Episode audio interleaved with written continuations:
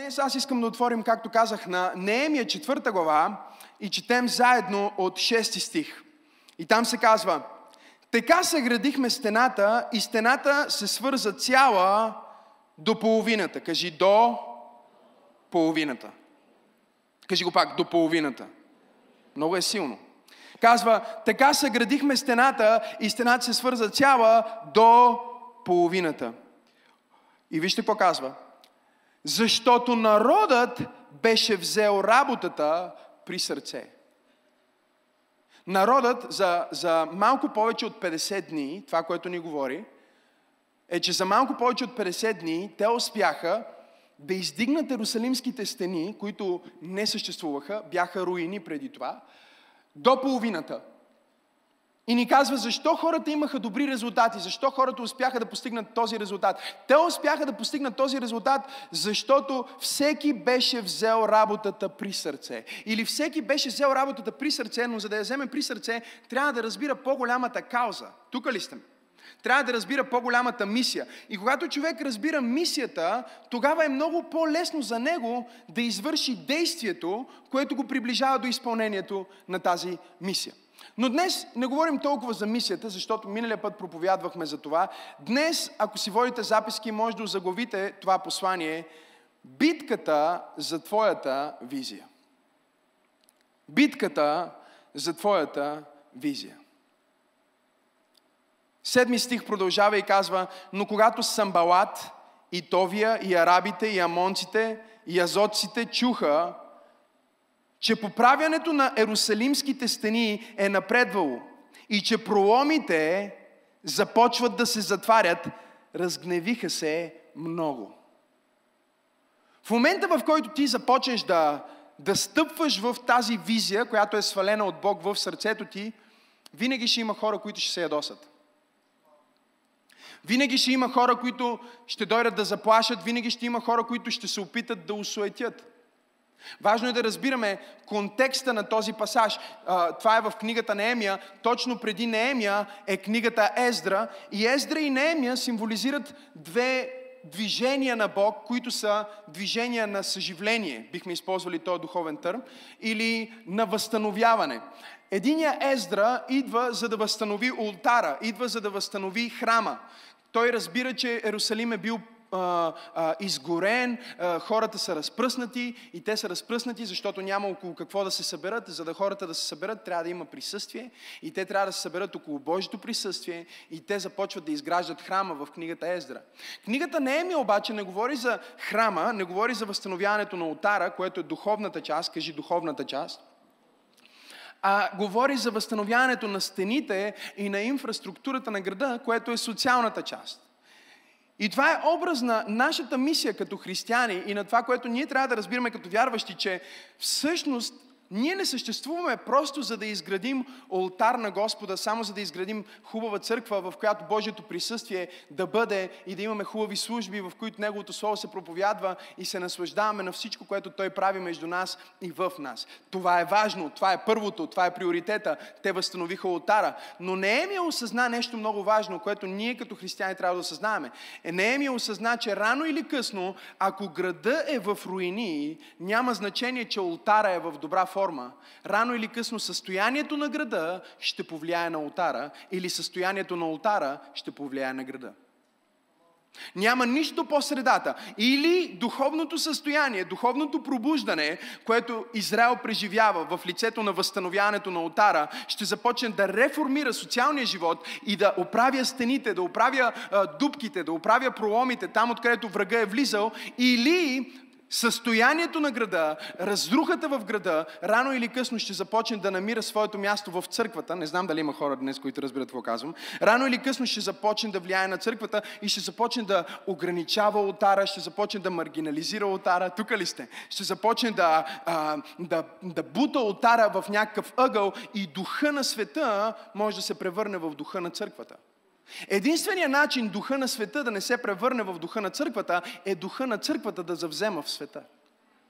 И слава на Бога, ние се намираме в година на тотално завземане, в която ние не просто ще изградим Божията църква, не просто ще изградим пробуждане, но ние през ултара ще градим града. През ултара ние ще възстановим всяка област. Ние ще докоснем всяка област. Ние ще докоснем областта на изкуството и политиката, на бизнеса и образованието. И във всяка област ние ще вземем тази светлина, ще вземем този дух и ще го занесем и ще светим и ще усоляваме, защото ние ще доминираме в света. Имам ли пет човека, които вярват в това, което проповядвам днес? Ако ръкопляскаш, ръкопляскай, като че наистина вярваш. Ето го. Много е семпо искам да го схванеш. Или духовното доминира над естественото и социалното, или социалното започва да убива духовното. Или духовното дава живот на социалното, или социалното убива духовното. И Неемия осъзнава това нещо, той е високопоставен в империята, всъщност той е винечерпец, той, е, той сервира виното на императора, ако може да си представите това. А, а, той е най-довереният човек възможен.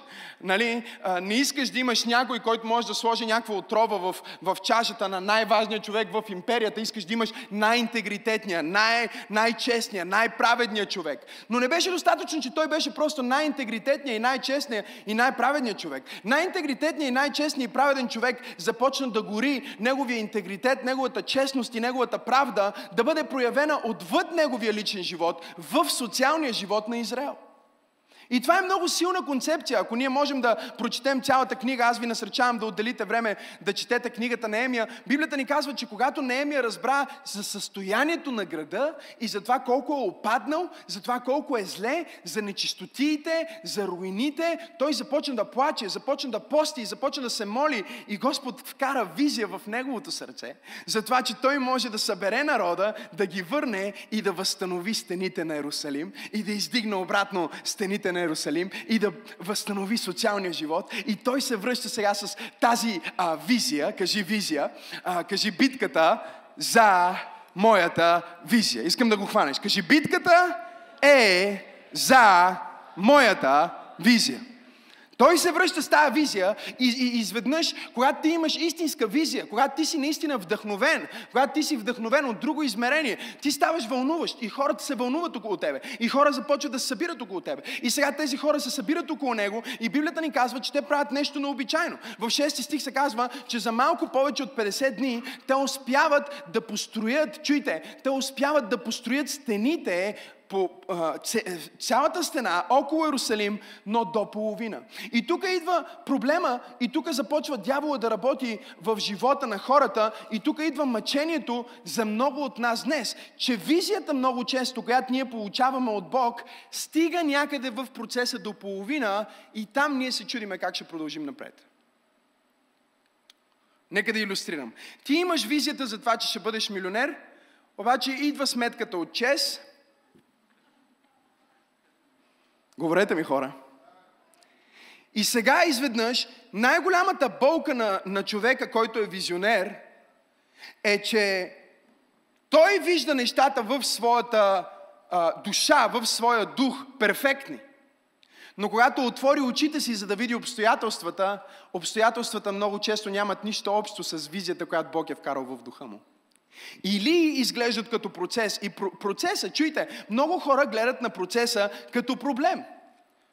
Много хора, много хора гледат на процеса като проблем. Тоест, те имат тази визия, имат визията, например, както ако ти си жена тук и си свободна, примерно, със сигурност имаш визия за това, че един ден ще имаш семейство, нали? И ще си имаш съпруг. И ако, примерно, сега да направим едно пророчество, мога ли да пророкувам?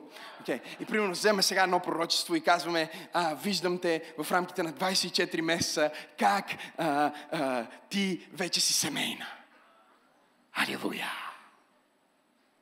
И сега какво виждаш ти? Ето какво виждаш ти. Ти виждаш себе си облечена в една бяла рокля. И виждаш един младоженец с смокинг. И виждаш една торта, на която сте поставени двамата отгоре. И изведнъж се чува там, тадам, там, там, там, там, тарара, и всичките ти близки са там, и, и дечица хвърлят светя към тебе, и просто всичко е толкова прекрасно, и това е твоята визия. Ти виждаш визията готова, но Бог ти дава визията в процеса.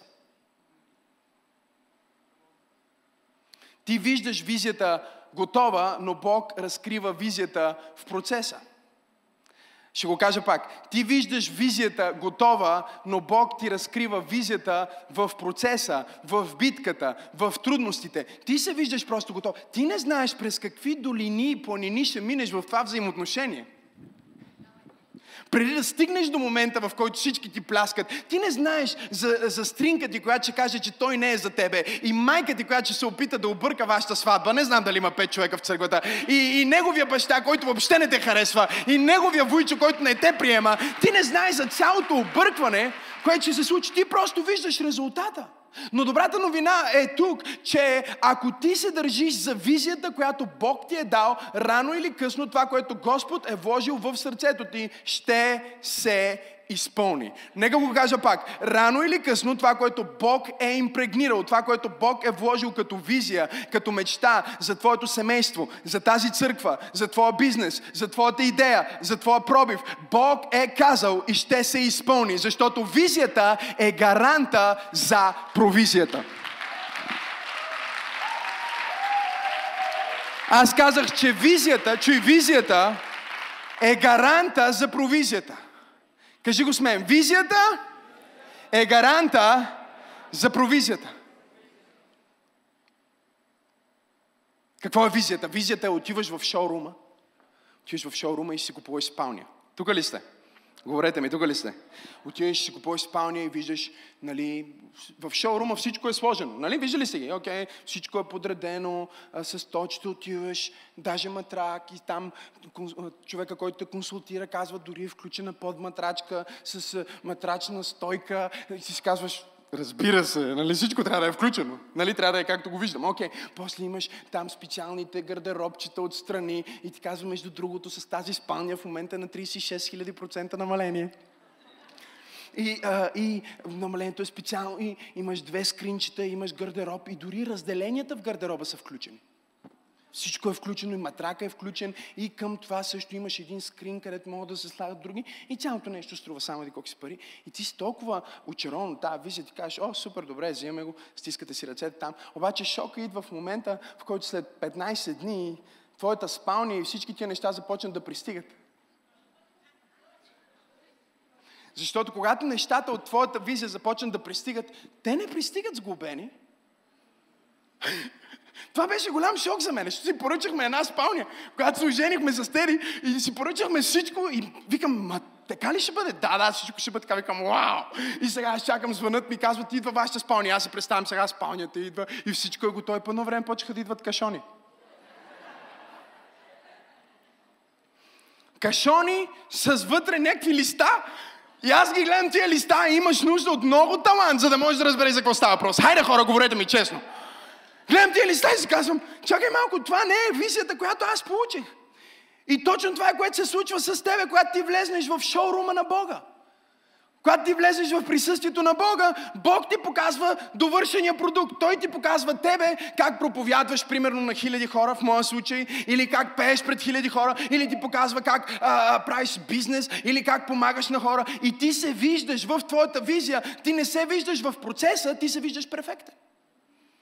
Ти се виждаш с подматрачната и се виждаш с включените скринчета и се виждаш с гардероба и разбираш, че това нещо е абсолютно all-inclusive. Докато изведнъж нещата не започнат да се случват за тебе и когато нещата започнат да се случват за тебе, визията ти идва в кашони, визията ти идва с букук и понякога един от елементите може да липсва и да го почакаш още малко време, за да може абсолютно всичко да е готово. Но добрата новина е, че визията е гаранта за провизията. Ако ти си получил визията, рано или късно това това, което си видял.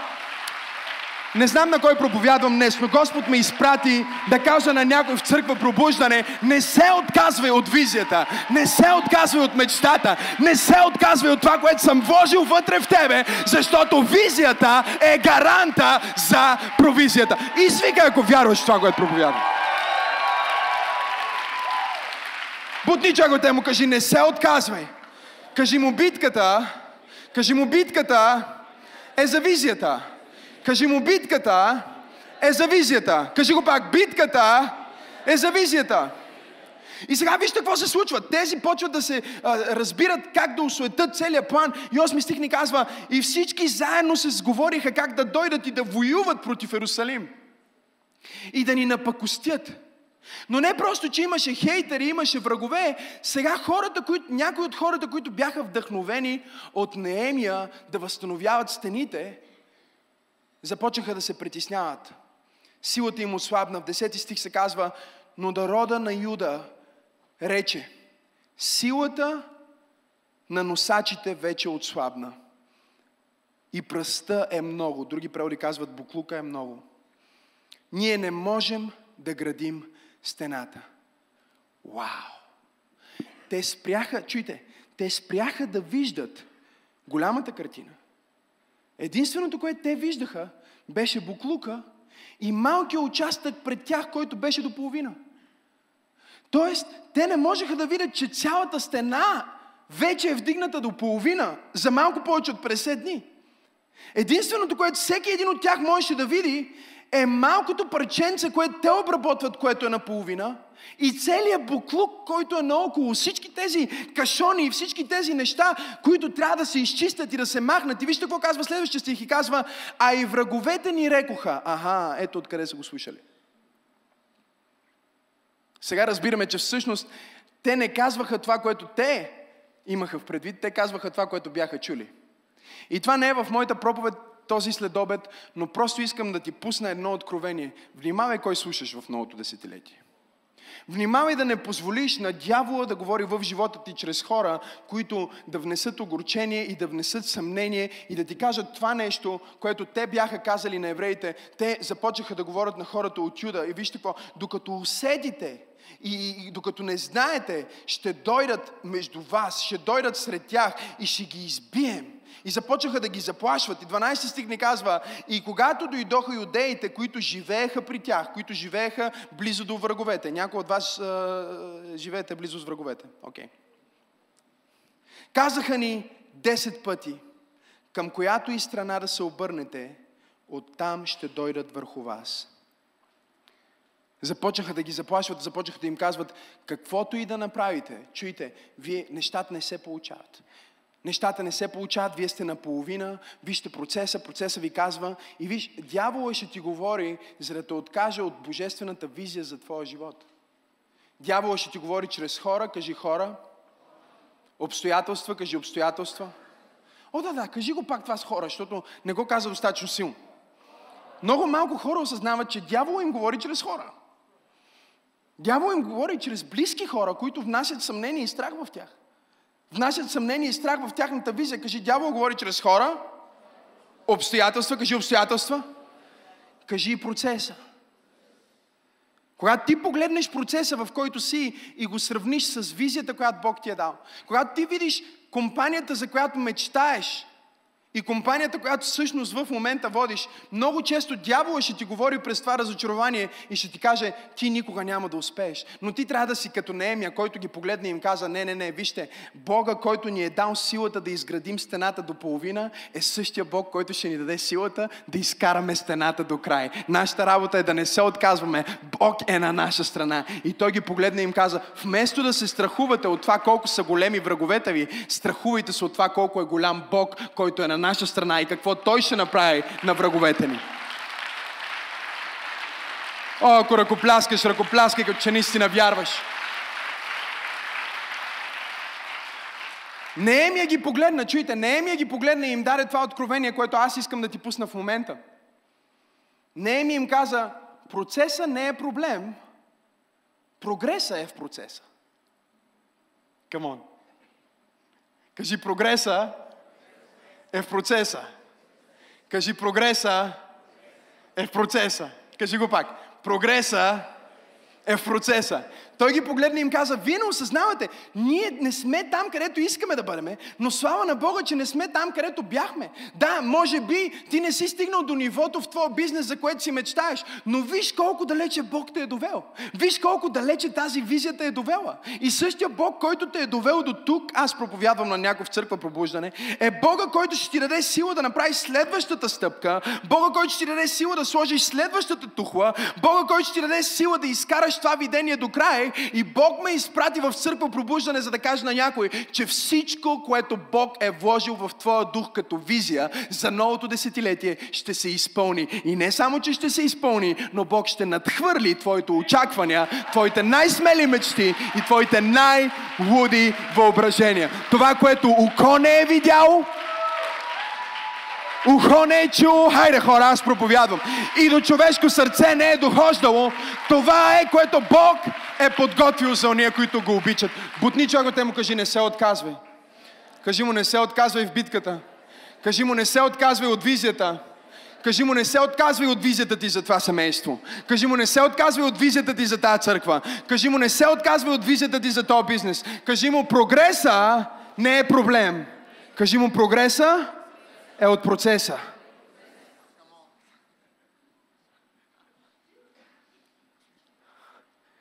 Може да не съм желаното тегло, но съм с 100 грама по-слаб. Може да не съм милионер, но съм с 5 лева по-богат. Не знам дали има хора в църква пробуждане. Може да не живея там, където искам, но слава на Бога, че не живея там, където живеех.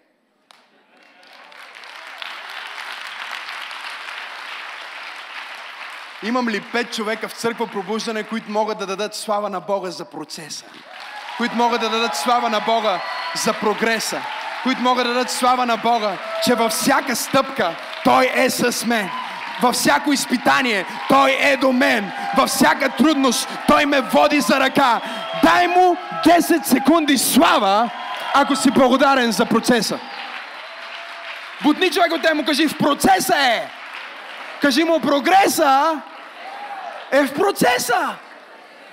Какъв е нашия проблем? Чуйте, проблема ни е, че когато ти искаш да ослабнеш, например, седни, когато ти искаш да ослабнеш, ето какво правиш ти. Ти влизаш в YouTube и пишеш колко килограма мога да сваля, ако не ям 36 дни? И изведнъж гледаш тия клипчета на хора. Пълна трансформация. Гледаш го на едната снимка, дебелак. Виждали ли сте ги? Тук ли са? Да. Гледаш го на едната снимка, дебелак. Гледаш го на другата снимка с мускули.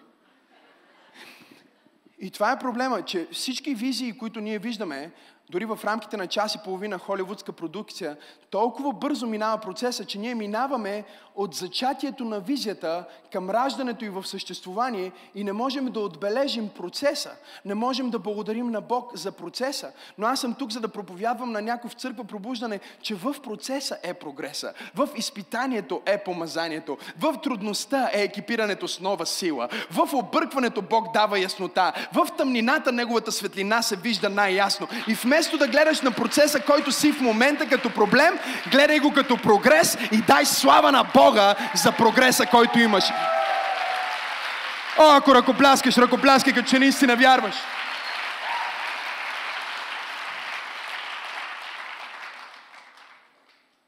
Няма да забравя, когато започнах да мечтая, когато Бог ми свали тази визия в духа, че проповядвам на хиляди хора, помагам на хиляди хора. Когато се молих в къщи, се молих с затворени очи. Но не се молих с затворени очи, защото просто така е по-правилно. Нали? Хората ни учат, молете с затворени очи. Няма проблем да се молиш с отворени очи, между другото. И няма нужда да се молиш с наверена глава, може да се молиш високо дигната глава. Okay? Защото по принцип, ако си затворени очи, много неща може да се случат около тебе, без да гледаш. И ако гледаш надолу, а не нагоре, гледаш към ада, а не към небето. Така че цялата тази религиозна идея не е най-добрата идея за молитва. Но така или иначе аз се молих с затворени очи, защо, защото стаята ми се подиграваше. Стаята, в която живеех тогава, ми се подиграваше. Не знам дали ви се е случвало, но аз разбирам това послание и разбирам този пасаж много добре. Аз знам какво означава дявола да ти говори чрез обстоятелство. Аз стоях и се молих и казвах, Боже, благодаря ти, че говоря на хиляди хора. Благодаря ти, че ще бъда пастор на най-благословената църква. Или там, каквото и да е. Благодаря ти за това, че аз съм милионер. И, и, и гледах да не си отварям очите, защото като си отварях очите, аз си спомнях, че съм в къща, в която няма ток и вода. Когато си отварях очите, виждах тапетите, които падаха. Не знам дали сте виждали тапети, които падат. Просто тези бяха, смисъл тези бяха горе-долу от Рождество Христово. В смисъл от оригиналното Рождество Христово. а, мисля, че бяха към 2000 годишни тапети, не бяха сменяни. Една сутрин се събудих, никой няма да забравя. Една сутрин се събуждам и целият бях в тапети. Тапета, който беше от едната ми страна до леглото, беше клюпнал целият върху мен с някаква част от замаската. Целият бях в замаска и тапети. И в тази, в тази ситуация аз си затварях очите, защото не исках да виждам това, което е около мен, а исках да виждам това, което е вътре в мен. И Бог ме е изпратил да каже на някой в църква пробуждане, спри да виждаш само в естественото, започни да се връщаш обратно към духа, започни да се връщаш обратно към там, където Бог е сложил семенце на вяра вътре в тебе и започни да поливаш това семенце на вяра с молитва, започни да се грижиш за това семенце на вяра и започни да правиш стъпки към твоята мечта. Халелуя! След това, следващата година беше малко по-добре стаята, смених тапетите. Тук ли сте хора? Не се преместих в имение, нали? а, не се преместих извън София, но а, две години по-късно се преместих в апартамент. Хайде говорете ми, кажи прогреса е в процеса. След това от този апартамент отидох в друг апартамент, от този, от този апартамент отидох в къща, от тази къща отидох в по къща, от другата къща отидох в трета къща, от четвъртата къща отидох, имам ли пет човека в църква пробуждане, които казват, Боже, благодаря ти, че ти ме водиш от слава в слава. И може да не съм това, което искам, но слава на Бога, че не съм там, където бях. И когато времето се оправяше и беше окей, okay, живеех близо до парка и отивах в парка, за да си представям как говоря на хора и бях си намерил една а, много красива поляна, а, която беше като а, дърветата бяха подредени просто като елипса и беше отворено пространство. И аз заставах по средата, имаше дори хубава акустика, заставах по средата и започнах да проявявам как обърни се към човек от тебе, кажи, изглеждаш по-добре от последния път, който те видях. И след това казвах, има ли някой, който може да ръкопляска на Бога, изведнъж вятър, духа и дървета пляскат. Кажи процеса. Хората днес дори не искат да слушат за процеса. Те искат просто да видят свидетелството. Най-бързо растящата църква в България. Бам. 3500 човека в Самоков. Бам. 100 000 човека в Южна Африка. Дам. Това е което хората искат да видят. Те не искат да видят, че на първата ми младежка служба когато трябваше да проповядвам на младежите, изпрах пътеките. Мога ли да разкажа тази история? Изпрах пътеките в снега, беше зима, баба ми беше научила така, може да се чистят хубаво пътеки. Взех пътеките на църквата и ги изпрах в, в снега навън и ги сложих, запалих печката и пуснах нали, всичко. Сложих си амвона, сложих си една чаша вода, дори взех едно лукче и си сложих водата, болеше ме кръв. И, и си подредих столовете сам. Подредих си столовете, включих озвучаването. И бях готов. Казвам си, сега ще, най-сетне ще проповядвам на, на хора. И, и времето дойде за службата и, и мина една минутка и никой не дойде. Минаха две минутки и никой не дойде. След 15 минутки вече знаех, че никой няма да дойде. И какво направи Максим? Отворих си Библията. Казах, отворете заедно с мен на Матей 5 глава. И днес искам да ви проповядвам едно послание, което се казва Гладувай за Бог. Погледни човекът му кажи, гладувай за Бог. Започнах да проповядвам на столовете, защото ето е моята логика. Моята логика беше от стая с падащи тапети към дървета в парка, към зала с столове. Аз съм по-близо от всякога до това да говоря на реални хора.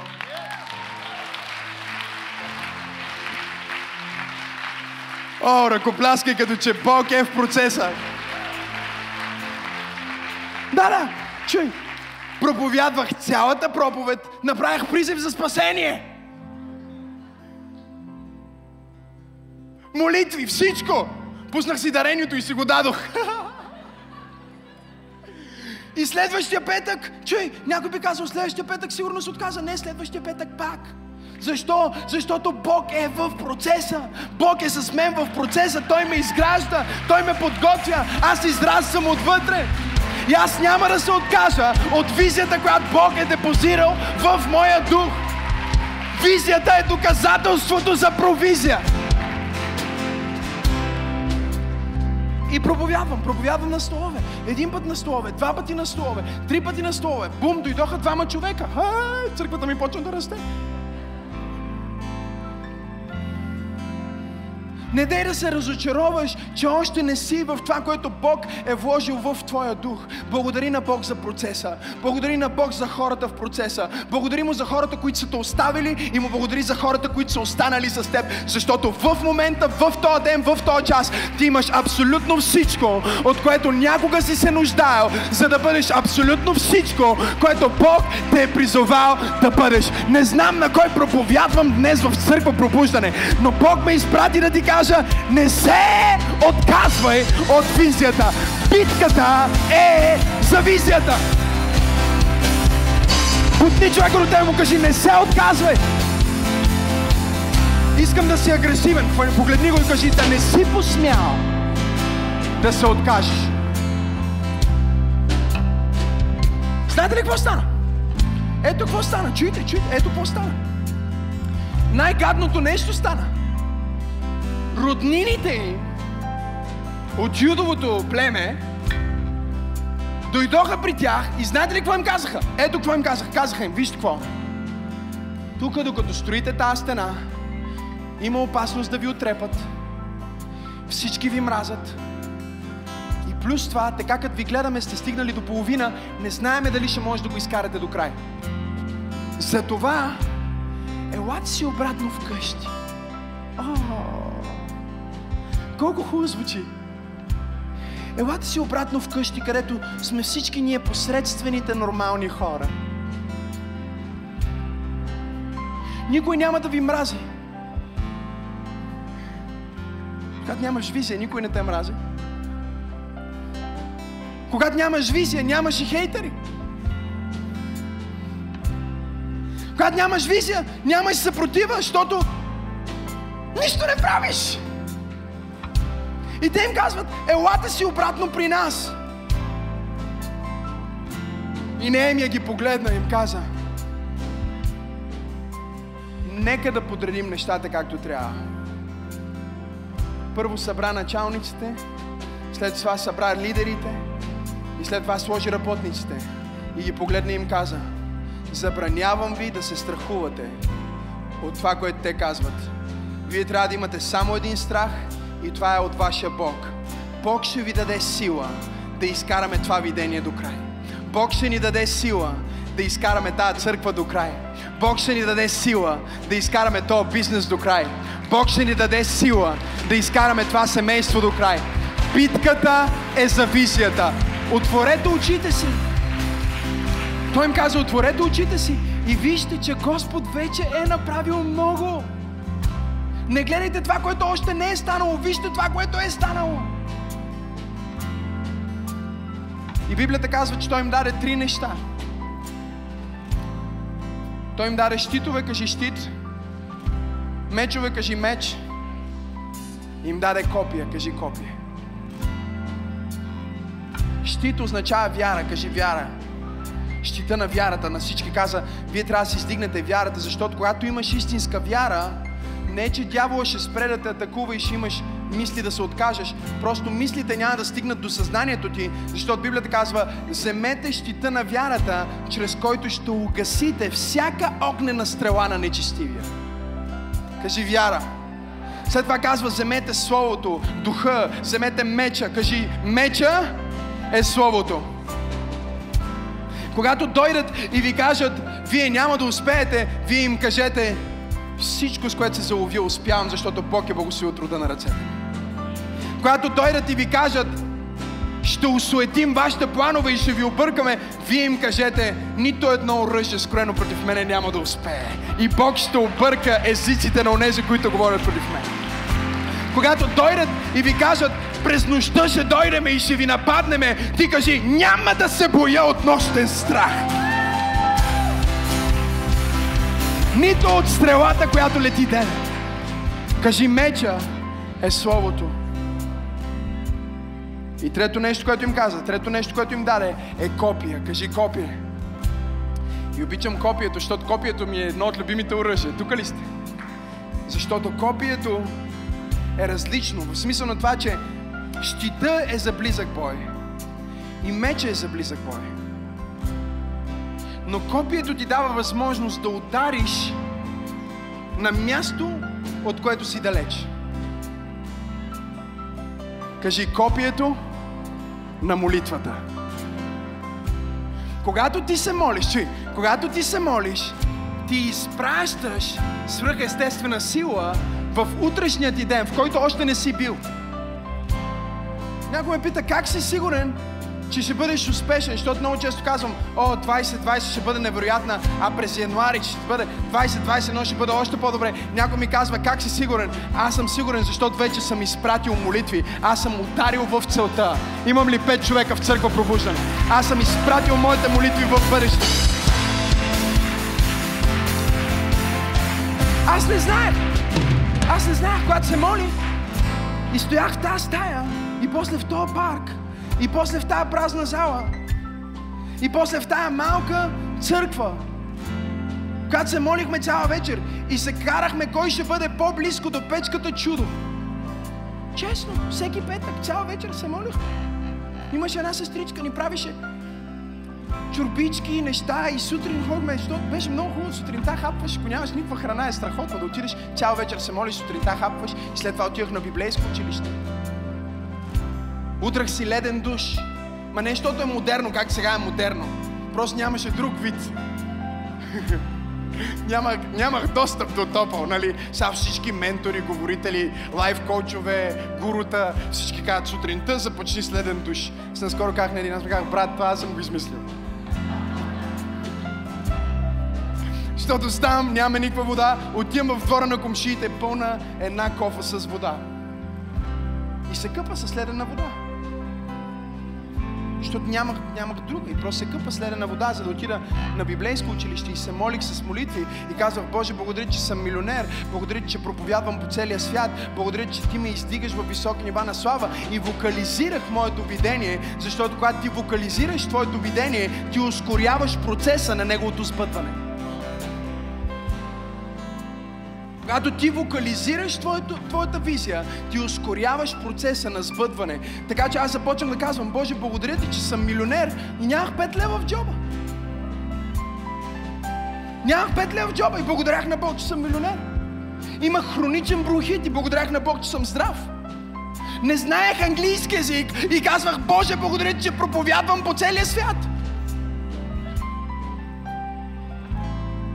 И най-бруталното нещо е, тази сутрин станах и се молих и, и, и усетих как Господ започна ми говори. Бях просто обгърнат с тази благодарност за всичко, което е направил за мен и колко е бил уверен и колко ме е благословил. И Господ ми проговори и ми казва, Максим, ти ме ограничаваш с твоята малка визия. Сказах, Боже, аз си мислих, че имам голяма визия. И той ми каза, не, ти ме ограничаваш с твоята малка визия. Искам да имаш по-голяма визия. Защото аз искам да направя несравнимо повече, отколкото си мислиш или желаеш. Аз искам да направя несравнимо повече чрез църква пробуждане. Аз искам да направя несравнимо повече чрез Твоето име и чрез Твоите проповеди и Твоите послания. Аз искам да направя несравнимо повече чрез бизнеса ти и семейството ти. Аз искам да направя несравнимо повече, отколкото можеш да си представиш.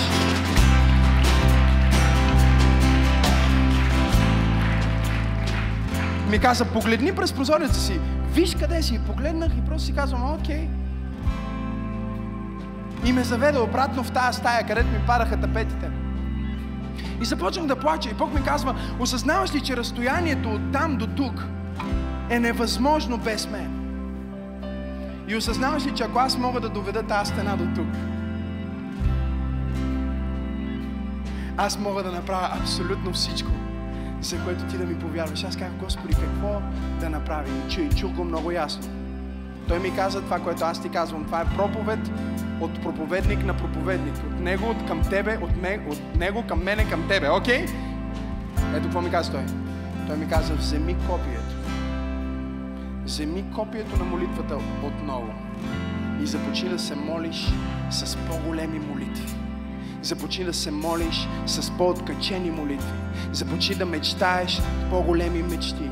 Започни да изискваш по-невъзможни неща. Защото аз ще се движа на базата на твоята визия и ще проява небето на земята, както никога не се е случвало преди. О, ако ръкопляскаш, ръкопляскай, че наистина вярваш. Свършвам. Наистина свършвам. Но искам да хванеш това послание. Битката е за визия. Господ вече е определил, че ще се сбъдне. Той ти е дал в шоурума, той ти е дал касовата бележка за платената цена. Той ти е дал инструкциите как да се сглоби. И ако не знаеш нещо, той изпраща авторизирани служители. Цената е платена с кръвта на Господ Исус Христос. Единственият начин, чуй, това, което Бог е вложил в твоя дух да не се сбъдне, е ти да се откажеш. Това е единствения начин. И понеже врага знае, че не може да обърка плана на Бог за твоя живот и визията, която Бог ти е дал, той не работи за да те спре, той не работи за да спре Бог, той работи за да те накара да спреш. Бог ми каза, когато стигна в църква пробуждане, да смъмне всеки дух на отчаяние и всеки дух на оплакване и всеки дух на неверие и всеки дух на апатия и всеки дух на страх и всеки дух на отказване и да пророкувам и да декларирам върху някой като пророк на Бог, че ти не си от хората, които се отказват. В името на Исус аз казвам, че ти никога, никога, никога няма да се откажеш.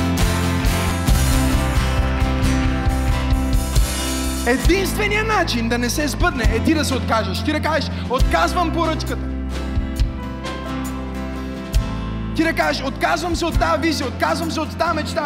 И затова врага работи толкова силно, за да вкара разочарование, страх, объркване, да ти прати хора, които да ти кажат, че не става, да посеят семена на неверие. Библията казва, 10 пъти ни казаха как няма да се получи. 10 пъти Библията означава, както ние днес казваме, 100 пъти или 1000 пъти прекалено много пъти.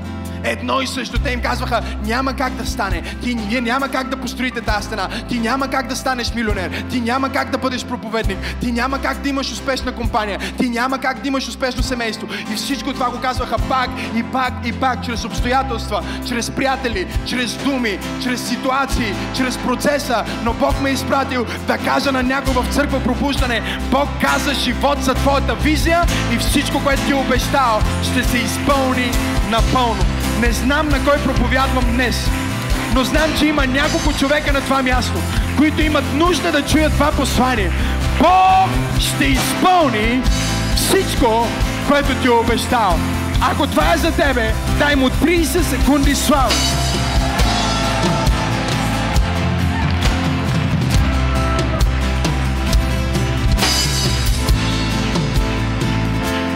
Не се отказвай. Не се отказва. Не се отказва. Не смей да се отказваш. Погледни човека до тебе, свършвам, кажи му не се отказвай. Кажи му моли се. Кажи му не се отказвай. Моли се. Той ги погледна накрая, Немия ги погледна накрая и направо ги довърши. Той им каза, искам през нощта да сте на стража а през деня да работите. Ти казват, ма как така, шефе, какво ще правя? Искам през нощта да сте на стража, а през деня да работите. Какво значи това? Това значи, че Господ казва, аз те призовавам да бъдеш визионер на пълно работно време. През нощта се молиш за видението, през деня работиш за видението. През нощта сънуваш за видението, през деня работиш за видението. През нощта се бориш за видението, през деня работиш за видението. През нощта декларираш видението, през деня работиш за видението. Ти си визионер на пълно работно време. Здравей! Толкова се радвам, че успя да чуеш това послание. Ти можеш да си гарантираш, че няма да пропуснеш нито една проповед, нито една нова песен и нищо от прекрасното съдържание, което идва към църквата, като се субскрайбнеш към нашия YouTube канал. Така че точно сега можеш да натиснеш subscribe и да последваш канала на Църква Пробуждане. Нещо друго, което можеш да направиш е да дариш ако тази проповед и другите такива послания, които качваме, благославят живота ти, аз те насърчавам да бъдеш съпричастен, като участваш и натиснеш точно сега на иконката Дари. Всичко, което правите, наистина има значение. Бъдете благословени!